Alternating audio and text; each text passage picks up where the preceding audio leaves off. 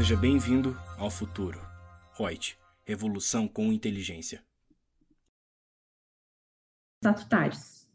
É, então, como eu falei ali né, no, na, na, manchete da, da, notícia, 128 milhões, né, a, a decisão ainda cabe recurso e né, o banco manifestou que vai, vai recorrer da decisão, né.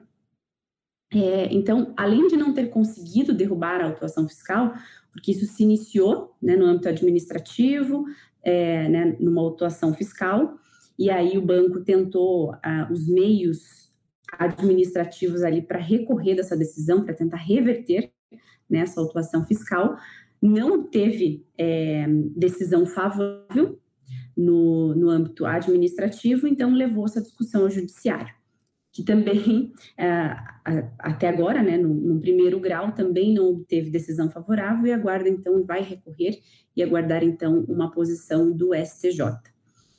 É, então, para a gente adentrar aqui mais a fundo nesse caso, é, então, na esfera administrativa, o Itaú perdeu em janeiro de 2020.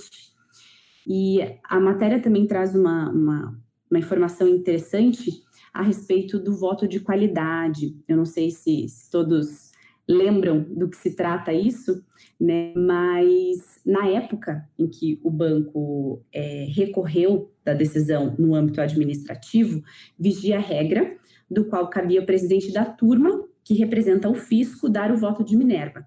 Então, se houvesse empate entre as decisões do CARF, né, dos componentes do CARF, que a gente sabe que o CARF, né, o, uma, a instância de recursos do âmbito administrativo da Receita Federal possui é, membros, né, componentes da, da, Receita Federal, do fisco, e também componentes, é, digamos assim, do, dos contribuintes, né, escolhidos é, é, é, é, parelho, né, assim, números, números iguais. E aí, nessa, nessa oportunidade em que havia empate, quem definia um, né, qual seria o que, o que valeria, a decisão que valeria, era um membro uh, pró-fisco, digamos assim, né? Então, esse voto de Minerva, ele não era muito bem visto por muitos que pleiteavam né, seu direito através do, do âmbito administrativo.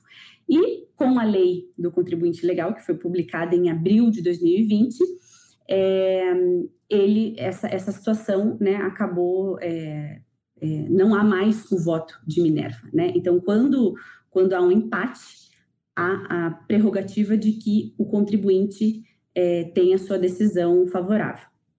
É decidido pró-contribuinte.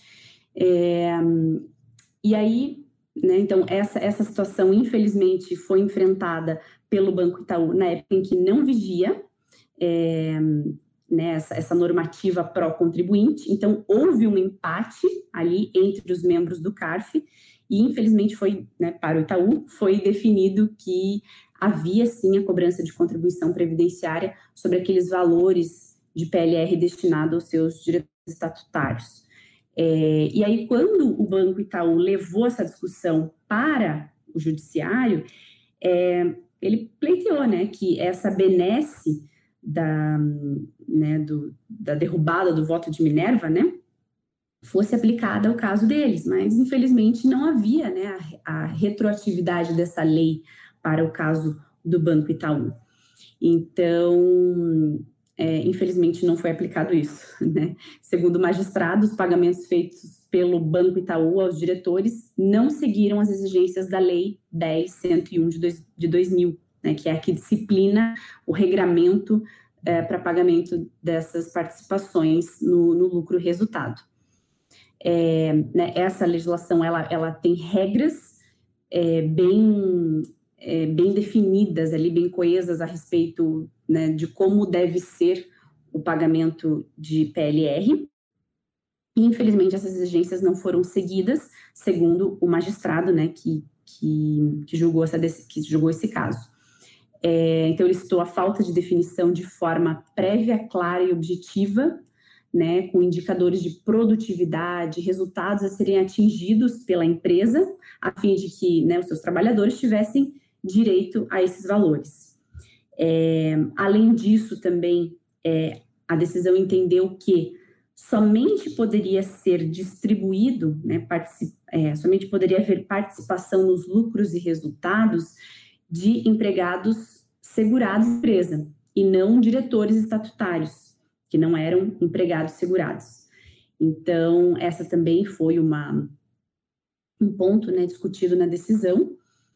É, a emenda do processo na Corte Superior assevera que o simples pagamento de parcela remuneratória em favor de diretores estatutários, de parcela denominada participação nos lucros, é insuficiente para comprovar que a empresa tenha adotado uma política efetiva de implantação. Né? Então, precisa ter um projeto, uma política com bases bem definidas e determinadas na lei para poder fazer realmente é, a, a distribuição, né, a participação nos lucros e resultados, desde que tenha atendidos todos os requisitos da lei. Mas também, né, aí ficou um, o entendimento do banco de que a lei ela não traz definição a respeito uh, se esses valores realmente podem ser distribuídos ou não a diretores estatutários ou somente empregados assegurados. E que para isso, então, deveria haver uma, né, uma, uma regulamentação, uma nova normativa a respeito disso, porque não fica claro na lei. Então, ele teria sido prejudicado por uma falha uh, legal. E, mas também tem né, as outras nuances ali que não foram observadas pela lei, e infelizmente então, né, a gente teve aí o, para o Banco Itaú, a gente teve é, uma decisão contrária tanto em âmbito administrativo, ou melhor, em âmbito administrativo houve ali o empate, mas na época ainda vigia o voto de Minerva, então agora ele tenta né, o pleito no, no judiciário. É um valor bem expressivo, né? E, então a gente acompanha aí também se houver mais. Ah, além disso, também, é, um ponto da matéria foi porque a PLR foi distribuída três vezes ao ano, né? E, e a lei e a lei 10.101 de 2020 não prevê isso, né? Prevê apenas uma vez ao ano. Então tiveram ali algumas é, alguns fatores em desacordo com a lei que levou a, no âmbito judiciário a, a negativa né, do pedido do banco. Mas, por sua vez, no âmbito do CARF, teve aí né, uma, um, é, uma divisão de votos. É, ficou empatado. Então, é, né, é, existiam também embasamentos que é, jus ao banco.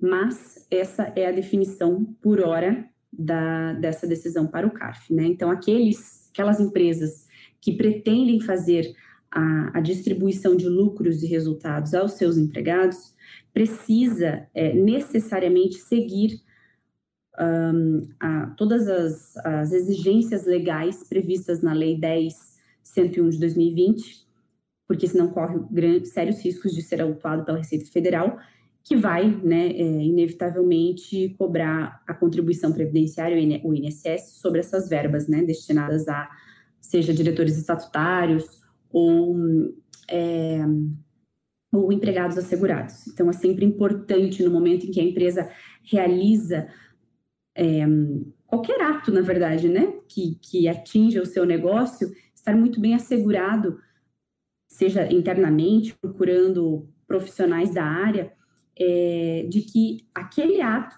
aquela propositura ali, ela realmente está de acordo com a lei. Porque senão, às vezes, um detalhe acaba sendo é, muito oneroso e gravoso para a empresa, como é o caso aqui de um banco, né, que, que deveria ter analisado e, e interpretado a lei, ou então buscasse uma solução de consulta para entender melhor, né, porque existe esse meio da solução de consulta, é, né, quando eu me deparo com a legislação e não compreendo ali, ou ela é falha, faço uma solução de consulta, junto ao, ao órgão, né, fiscalizador, para saber de que forma eu posso aplicar aquela lei. Se a minha dúvida é, ela tem respaldo ou não, como é o entendimento. Ou levasse ao judiciário anteriormente, enfim, agora fica aí um valor milionário a ser discutido, que pode ser que para o banco não represente muita coisa, né? Vamos combinar.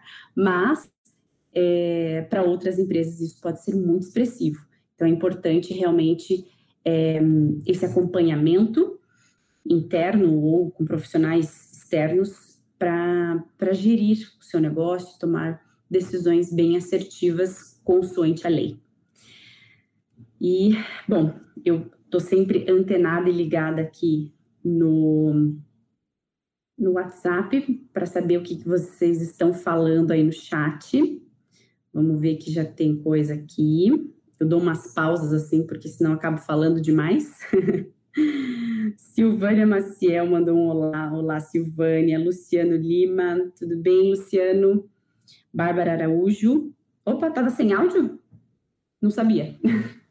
que bom, acho que agora tá normal, né, gente? Vamos falando aí, a gente vai se comunicando pelo chat, né? É... Hoje, hoje, como eu falei, mais curto, mais breve, mas por favor, comentem, compartilhem aí comigo o que vocês acham a respeito de cada uma dessas notícias trazidas aqui.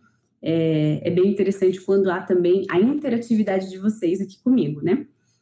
É, bom, então passamos agora para a segunda matéria. Uh, o STJ, então, definiu, né, é, proferiu uma decisão aqui num processo sobre crédito de PIS e COFINS no regime monofásico. Está empatado. Então, essa é a, a, a temática da, da matéria, também fonte do Jota, tá? E diz assim: está empatado na primeira sessão do STJ o julgamento por meio do qual os ministros decidirão se as empresas podem tomar crédito de PIS e COFINS sobre produtos sujeitos ao regime monofásico de tributação. É, então, a gente sabe né, que o regime monofásico de tributação é a sistemática que concentra o recolhimento dessas contribuições de PIS em uma etapa só da cadeia e desonera as demais, que estão sujeitas daí a uma alíquota zero. E é, então isso está empatado, um a um, por enquanto, ali no STJ, tá? É, então, como eu falei para vocês, a sistemática da monofasia é, ela concentra o recolhimento dessas contribuições de PIS e COFINS em uma etapa só da cadeia e desonera as, as demais, né? Um, que estarão sujeitas à alíquota zero, mas se não concretizar a, né, é, o negócio ali, a venda, o tributo pago não é devolvido. Então, há realmente né, uma oneração na cadeia. E o julgamento, então, é aguardado, muito aguardado por tributaristas de todo o país. Por quê? Um, até o presente momento, as duas turmas do STJ, então, para né, quem nos assiste aqui, como que funciona mais ou menos a, a, a sistemática do STJ. Então, nós temos duas turmas distintas, com componentes distintos, né, ministros distintos, primeira e segunda turma. Ambas decidem a respeito de assuntos de direito público. O tributário está incerto nisso. E elas têm diferentes entendimentos sobre diferentes assuntos.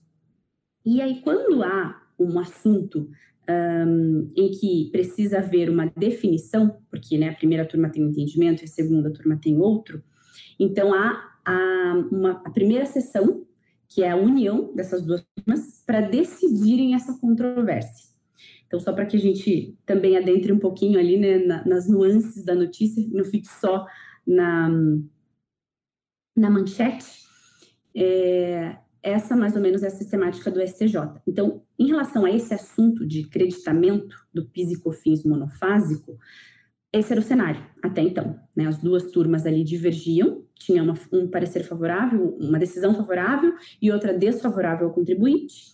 Então, agora a gente aguarda a primeira sessão para saber como isso vai ser definido né, ali na, nessa controvérsia. É, esse processo, deixa eu confirmar aqui na, na sentença, na, na, decisão, mas ele não tem, ele não é em recurso repetitivo. É, eu acredito que ele não seja. Deixa eu ver aqui, pelo que eu havia lido, ele não está em, em âmbito de recurso repetitivo, ou seja, ele não, ele não vai é, atrelar as decisões dos demais órgãos julgadores a essa decisão. Mas a gente sabe que uma decisão tomada pelo STJ, seja nas turmas ou na sessão, é, que reúne as duas turmas, a gente sabe que né, os contribuintes, aqueles que vão pleitear o seu direito, vão pedir que seja aplicado o mesmo entendimento do STJ né, na, nessa decisão. Então, é, a gente aguarda né, uma definição, porque isso realmente impacta bastante alguns setores, alguns segmentos, uh, principalmente atacado e varejo de bebidas, medicamentos, fármacos, é, cosméticos, produtos de higiene, revenda de automóveis, autopeças, pneus, câmeras de ar, muitos outros, eles recolhem PIS e COFINS por meio do regime monofásico. E a gente sabe que há uma grande movimentação de produtos e, e receita de venda disso. Então, é um julgamento bem importante para todos esses setores, segmentos, para todos nós, né? Porque, como a gente sempre fala aqui, é importante a gente acompanhar as decisões dos, dos tribunais, dos, dos, órgãos administrativos, porque isso, de uma forma ou de outra, sempre vai impactar para todos nós, sejamos é, contadores, advogados ou simplesmente contribuintes, todos somos, né? Então, isso realmente impacta para todos nós. É, então, a gente aguarda a definição. Em 2017, um, uma, um interessante, né, dessa, dessa decisão. Em 2017, as turmas, elas tinham por costume afastar o direito do crédito no regime monofásico, e, e aí depois de uma, de uma, mas houve, é, depois de 2017, um recurso de uma grande de farmácias, tá, que levou essa discussão novamente ao STJ, e aí nós tivemos um posicionamento de uma das turmas, se eu não me engano, da primeira turma, é, favorável a, a esse recurso da, da, dessa rede de farmácias. E, e aí, com isso, né, então, com essa decisão favorável para a rede de farmácias e a outra turma que tinha uma decisão é, é, não favorável, né, aos contribuintes, então agora a gente vai aguardar é, essa definição da sessão.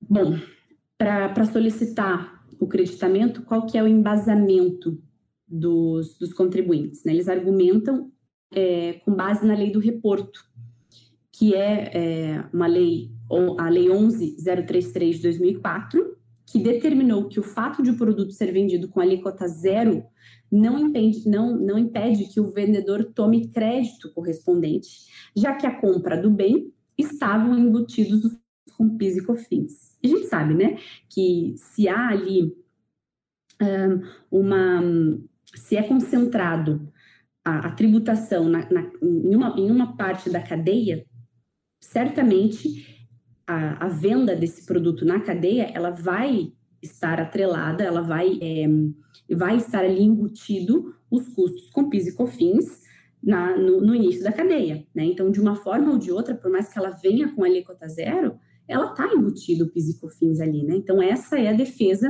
dos contribuintes. E, mas claro, a gente tem também a parte, né, a, a defesa contrária a isso, e foi inclusive, a, a matéria traz uma, uh, um trecho do voto de um dos ministros, que eu vou ler para vocês, vocês vão identificar também. Foge à lógica do razoável uma interpretação que venha admitir a possibilidade de creditamento do tributo, que termine por neutralizar a arrecadação exatamente dos setores mais fortes da economia, concluiu o relator ao negar provimento a ambos os embargos de divergências em outubro de 2019. Então, assim, claramente, este não foge à regra de também né, estar ali um, sujeito a um julgamento político-econômico, né? Porque, como eu falei, é, é uma, uma, grande receita ali que movimenta esses setores da economia, né? Então, o creditamento do PIS e COFINS na monofasia, ele vai representar um grande rombo aos cofres públicos se for é, definido pró-contribuinte. Então, a gente tem que aguardar, né? Vamos aguardar, a gente vai acompanhar essa, essa decisão junto ao STJ e a gente volta a compartilhar com vocês. Então, o ministro Napoleão não leu seu voto, afirmando apenas que diverge do relator. Então, nós temos aí o Napoleão divergindo do relator. Vamos aguardar, não temos ainda definição sobre isso. Ou entre uma, é, uma notícia e outra, eu abro aqui o chat para conversar com vocês. Vamos ver, o Eduardo Pereira mandou um bom dia. Bom dia, Eduardo. Que bom que você está conosco.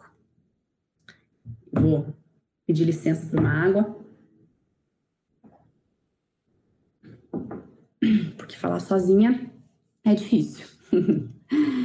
bom, então vamos lá para a terceira notícia do dia de hoje. CNJ e Receita Federal fazem parceria por soluções para o contencioso tributário.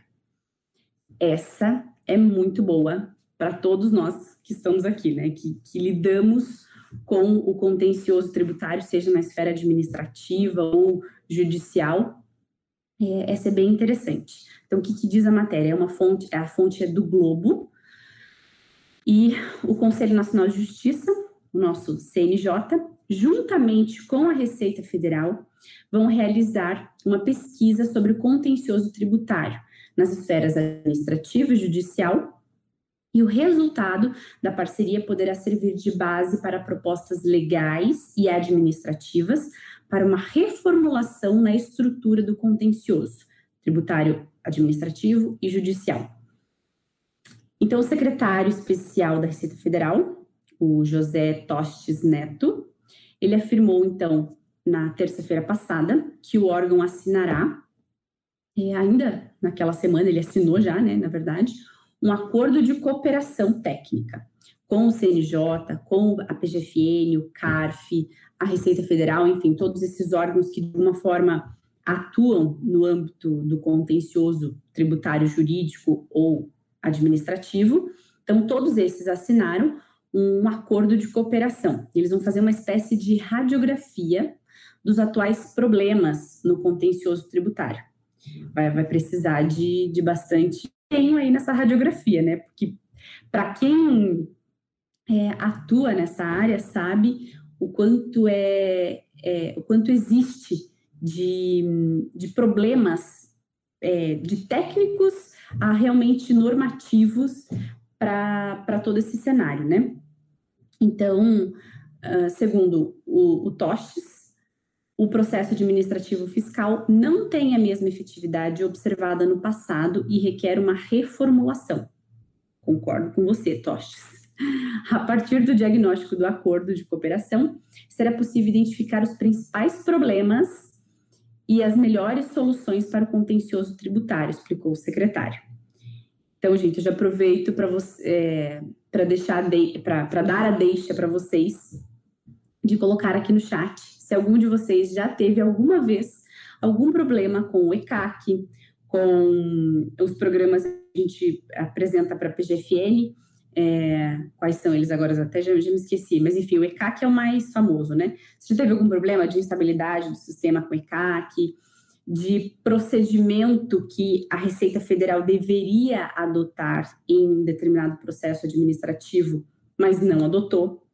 Um, abertura de débitos, assim, sem comunicação prévia.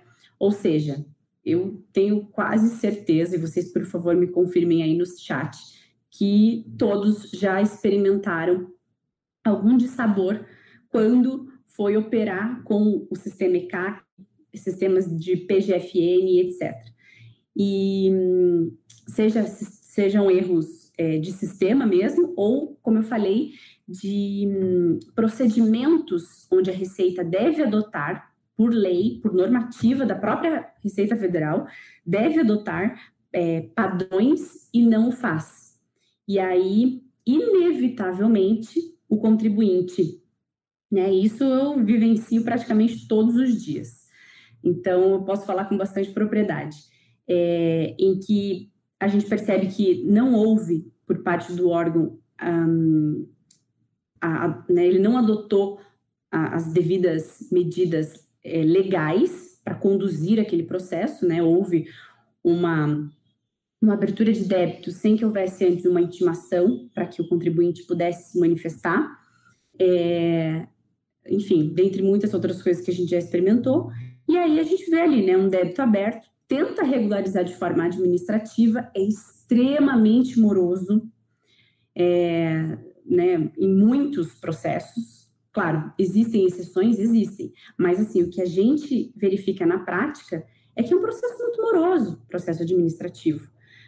é, é, regularização de DCTF, né, retificação de DCTF, por muito tempo fica retido em malha, não há ali por parte do, do fiscal é, uma diligência de, de verificar o que se trata, intimar o contribuinte para logo apresentar e essa, e essa DCTF sair retida de malha.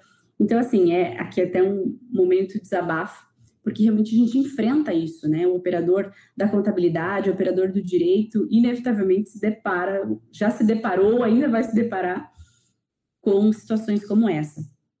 Então, eu vejo com, muito, com muita esperança, na verdade, essa proposta do Tostes de reformular, em conjunto com a PGFN, com os demais órgãos, uma maneira de, de dar mais efetividade a essa a esses instrumentos que a gente tem de defesa, né?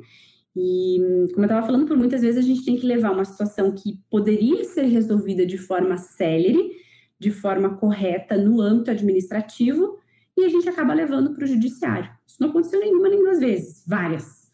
Então, foi necessário realmente levar ao judiciário para que o judiciário falasse assim, né, Receita Federal, você precisa cumprir a normativa, e aí demora mais um tanto para. Então, assim, é, é bastante desgastante quando há esses problemas tão básicos, né? E instrumentos tão necessários para a defesa do contribuinte.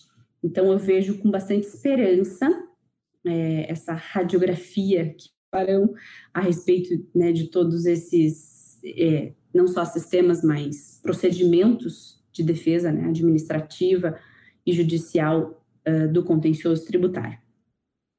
E ele afirma aqui né, que, até o momento, as medidas implementadas de cunho gerencial e de gestão não foram suficientes para dar concretude ao princípio constitucional da razoável duração do processo. Né? Então, como eu falei para vocês, é, ele também assume, né, o Toches assume e entende que é, a morosidade é, é, é, até um pleonasmo, né? Morosidade grande, mas é porque realmente é bastante moroso esses processos.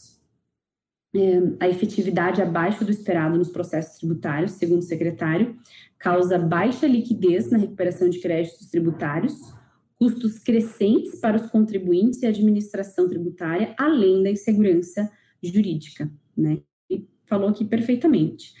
É uma insegurança jurídica absurda, para os contribuintes, porque é, eu, como contribuinte, eu espero que o que está previsto em lei seja seguido por seus agentes, né? É o que a gente espera primeiro deles, né?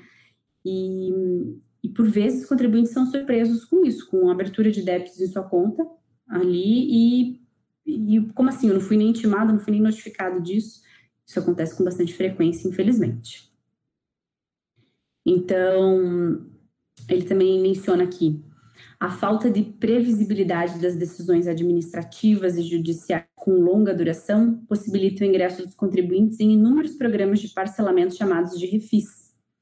Realmente. E hum, aqui ele faz uma crítica também ao refis.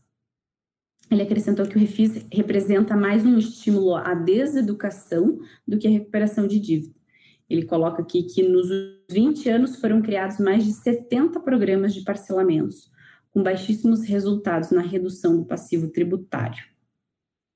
É, por fim, é, informou que as ações serão definidas no plano de trabalho, que será elaborado pelas partes nos próximos 60 dias. Então, olha, um tempo razoável. A partir disso, o CNJ também criará um grupo de trabalho para debater as soluções necessárias no tema. O acordo tem vigência de 24 meses, podendo ser prorrogado. Vamos esperar com fé de que realmente haja uma, uma reformulação de todos esses órgãos, né? Vamos ver se a gente tem aí alguém compartilhando conosco se já enfrentou algo nesse sentido. Acredito que não. Não ainda, né? Mas infelizmente é uma realidade para todos nós.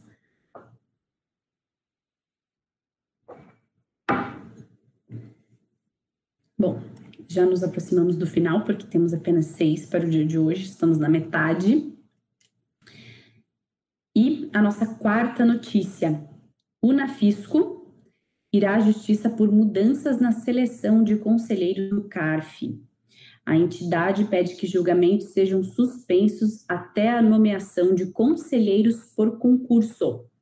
Essa também é uma matéria-fonte do Jota. Então, a UNAFisco, que é a Associação Nacional dos Auditores Fiscais da Receita Federal do Brasil, informou que protocolizou já, né, nessa, na, na última segunda-feira, dia 30 do 11, uma ação civil pública pedindo alteração no critério de nomeação dos conselheiros, dos contribuintes no Conselho Administrativo do CARF. Então, como eu falei para vocês até na, na, primeira notícia, se eu não me engano, o CARF é composto por membros é, componentes da Receita Federal e dos contribuintes. Né? Então, e nessa parte dos contribuintes, não há um concurso, né? Eles, eles ingressam por indicação de outros órgãos da, da classe privada, né?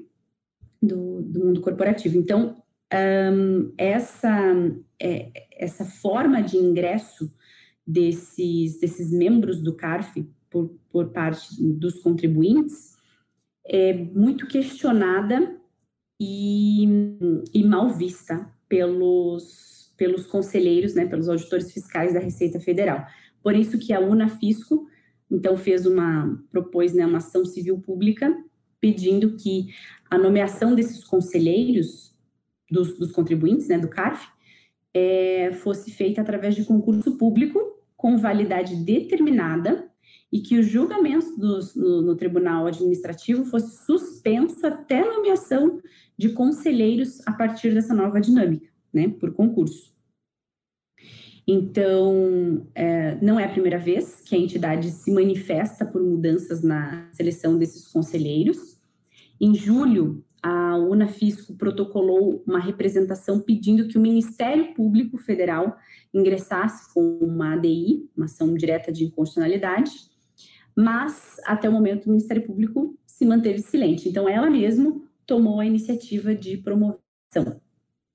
A entidade pede, então, né, que os conselheiros representantes dos contribuintes sejam escolhidos por meio de concurso público, porque o critério atual não tem previsão legal, uma vez que a regulamentação é feita por meio de portaria do CARF, e na união da, na, desculpa, na visão da Unafisco, a indicação dessa forma como é hoje fere princípios da administração pública como impessoalidade e moralidade administrativa. É, porque, como eu falei para vocês, né, os, os, conselheiros, atualmente, né, os conselheiros representantes dos contribuintes, eles são indicados por confederações representantes dos setores produtivo e de entidades sindicais, como CNI, que é a Confederação Nacional da Indústria, uh, CNC, que é a Confederação Nacional do Comércio, e pela CUT, Centra, é, Central Única dos Trabalhadores. Então, essas é, confederações representativas são elas que indicam. É, claro, existe né, toda uma normativa, mas através de portaria, não é um meio, ah, uma previsão legal, né? Por lei, mas sim por portaria. Então, eles criticam bastante, né? A outra parte ali da Receita Federal critica bastante. E o texto da petição, eu abro aspas agora para exemplificar aqui para vocês, né?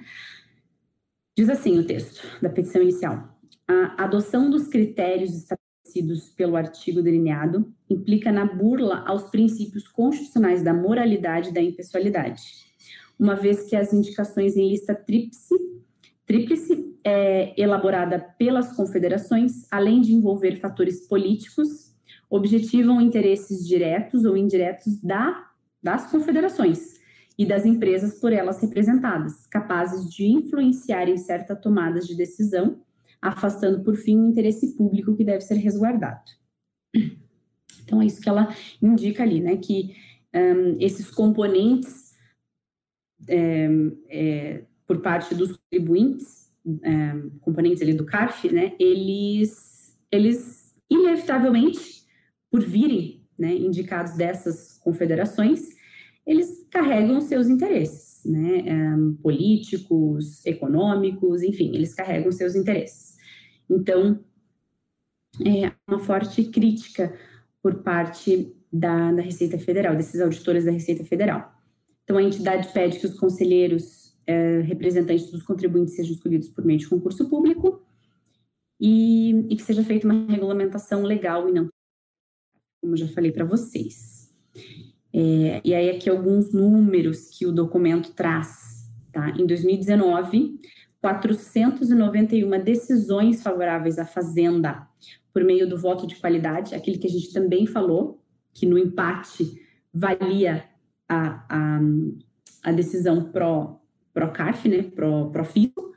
Então, foram 491 decisões nesse sentido do voto de qualidade, correspondente a um crédito tributário total de 38,7 bilhões, sendo que 22,5 bilhões de recursos que envolviam créditos tributários a cerca de um bilhão. Com a alteração promovida pela lei, né, caindo esse voto de qualidade, ou seja, num, num empate um, é, vale para o contribuinte, esses recursos seriam julgados automaticamente a favor do contribuinte, o que tem como consequência uma grave perda aos cofres públicos, arrecadando assim prejuízo ao erário. Isso é o que diz a Unafisco, né? A união dos fiscais ali.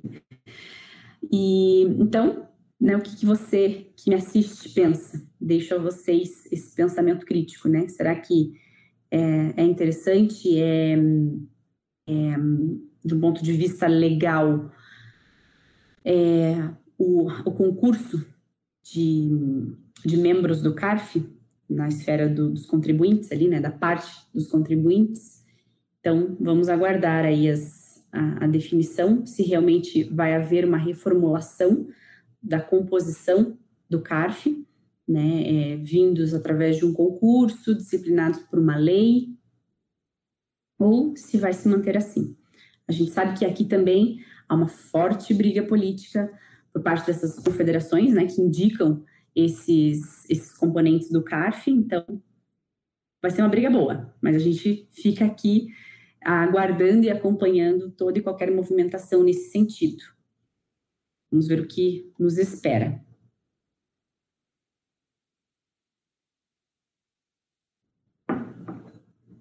Bom, então agora vamos nos guiando já para o final. Eu tenho outras duas notícias, que na verdade são duas portarias que foram recém-editadas pela Receita Federal, mas em caráter informativo. É, nós temos aqui, então, como primeira, né, são, como eu falei para vocês, duas portarias. Eu tenho a portaria número 4.811 de 2020, que ela institui uma equipe nacional especializada e transfere a competência para análise dos pedidos de ressarcimento das declarações de competência de crédito no âmbito do regime especial de reintegração de valores é, tributários de empresas exportadoras, o chamado Reintegra. Né? Então, agora, ah, bom, vamos, aproveitando que a gente está falando de Reintegra, não sei quem lembra da nossa última live, mas nós falamos um pouquinho sobre a sistemática do, do Reintegra, né, que é um programa criado no governo federal para incentivar a exportação de produtos manufaturados. A gente trouxe na, na live passada que teve um decreto em 2018 que é, reduziu a alíquota do, do crédito tributário de 2% para 0,1%. É, então, esse benefício, ele possibilita que as empresas exportadoras tenham de volta valores pagos em tributos como PIS, COFINS e IR retido na fonte, tá? Então, esse crédito tributário que essas empresas exportadoras obtêm através dessa sistemática do Integra, é, agora com essa nova normativa da Receita Federal, né, portaria é, até esqueci o nome da portaria, portaria 4.811 de 2020, é, com essa nova portaria, então, a gente tem uma equipe nacional da auditoria desse do Reintegra. Com isso, a gente espera e estima que é, a análise desse crédito se, é, se dê de forma mais célere, porque agora nós teremos, então, uma equipe voltada para isso, né, para analisar é, os pedidos de ressarcimento, as declarações de compensação de crédito, tudo apurado né, pelo regime do, do Reintegra. A Siri está querendo participar da live, já que eu estou sozinha.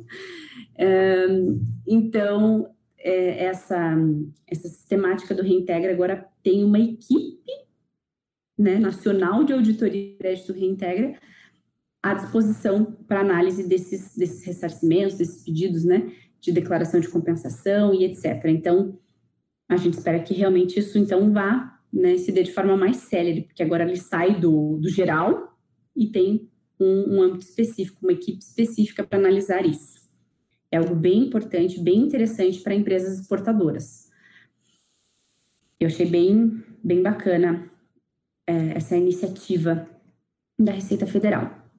Bom, e agora então partindo para a nossa última matéria, última novidade tributária, uma nova instrução normativa também, essa é a 1930, 1993 de 2020, é, dispõe sobre normas de restituição, compensação e ressarcimento e reembolso no âmbito da Receita Federal, que ela traz para nós. Né? A instrução normativa, então, estabelece que no contencioso administrativo fiscal de pequeno valor, ou seja, aqueles de até 60 salário mínimo, 60 salários mínimos. Então, em processos administrativos é, envolvendo até 60 salários mínimos, o julgamento ele não sobe mais para as instâncias superiores, CARF, mas eles são decididos em, é, é, né, em colegiado ali na, na própria DRJ. Então, é, é bastante questionável, mas é uma, uma instrução normativa trazida pela Receita Federal que dispõe isso. É, algumas implicações a gente já vislumbra disso, porque nós temos, por exemplo, créditos de PIS e COFINS que são discutidos, né, se, se a empresa pode ou não tomar aqueles créditos, e no âmbito da Receita Federal ali na DRJ, são desfavoráveis ao contribuinte. Mas, no CARF, eles têm um entendimento diferenciado, até mesmo porque o CARF a gente tem composição, como a gente já falou anteriormente, né, de, de membros tanto da Receita Federal quanto dos contribuintes. Então, a gente tem definições diferentes, né, julgamentos diferentes do que da DRJ, inevitavelmente. Então, é, quando envolver né, discussões, por exemplo, de créditos de PIS e COFINS, de até 60 salários mínimos, eles não vão ser levados para o CARF, eles serão decididos ali na DRJ.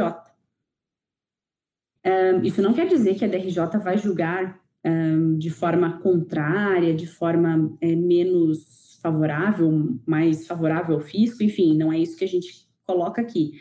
Mas é, é uma possibilidade retirada né, do, do contribuinte de subir o seu julgamento a, ao CARF e demais instâncias. Né? Então, é, é, é, é, de certa forma preocupante, mas assim, o que a gente também estima é que muito possivelmente não subindo esse recurso na esfera administrativa, ele pode ser levado ao judiciário. Então, às vezes, numa, numa iniciativa da Receita Federal de diminuir a que esses litígios subam ao CARF, ela, ela desonera um pouco o CARF, a esfera administrativa, mas inevitavelmente isso vai acabar sendo levado para o judiciário e abarrota o judiciário. Então, naquela composição ali que a gente falou, né, na, em uma das, das notícias ali anteriores, que eles estavam é, se unindo para tornar esse sistema do contencioso tributário, tanto administrativo como judicial, mais célere, mais, mais legal, né, no ponto de vista legislativo, enfim, normativo, essa instrução normativa, por exemplo, para mim vai total em desfavor dessa, dessa situação, né, porque não é inviabilizando o contribuinte de subir o seu recurso que vai tornar mais célere ou, ou mais coerente a decisão, né? Muito pelo contrário. Então, inevitavelmente acaba afetando ali, né? Um ou outro acaba sendo afetado. E o contribuinte também, né? Enfim, mas é, essa é a última notícia que eu trago para vocês. Vamos ver se temos. Não temos mais nenhuma nenhuma interação de vocês. E eu finalizo então o dia de hoje com essas novidades tributárias para vocês. A gente continua acompanhando, né? E toda quarta-feira, então, a gente faz um compilado das últimas novidades tributárias e traz aqui para vocês numa discussão descontraída.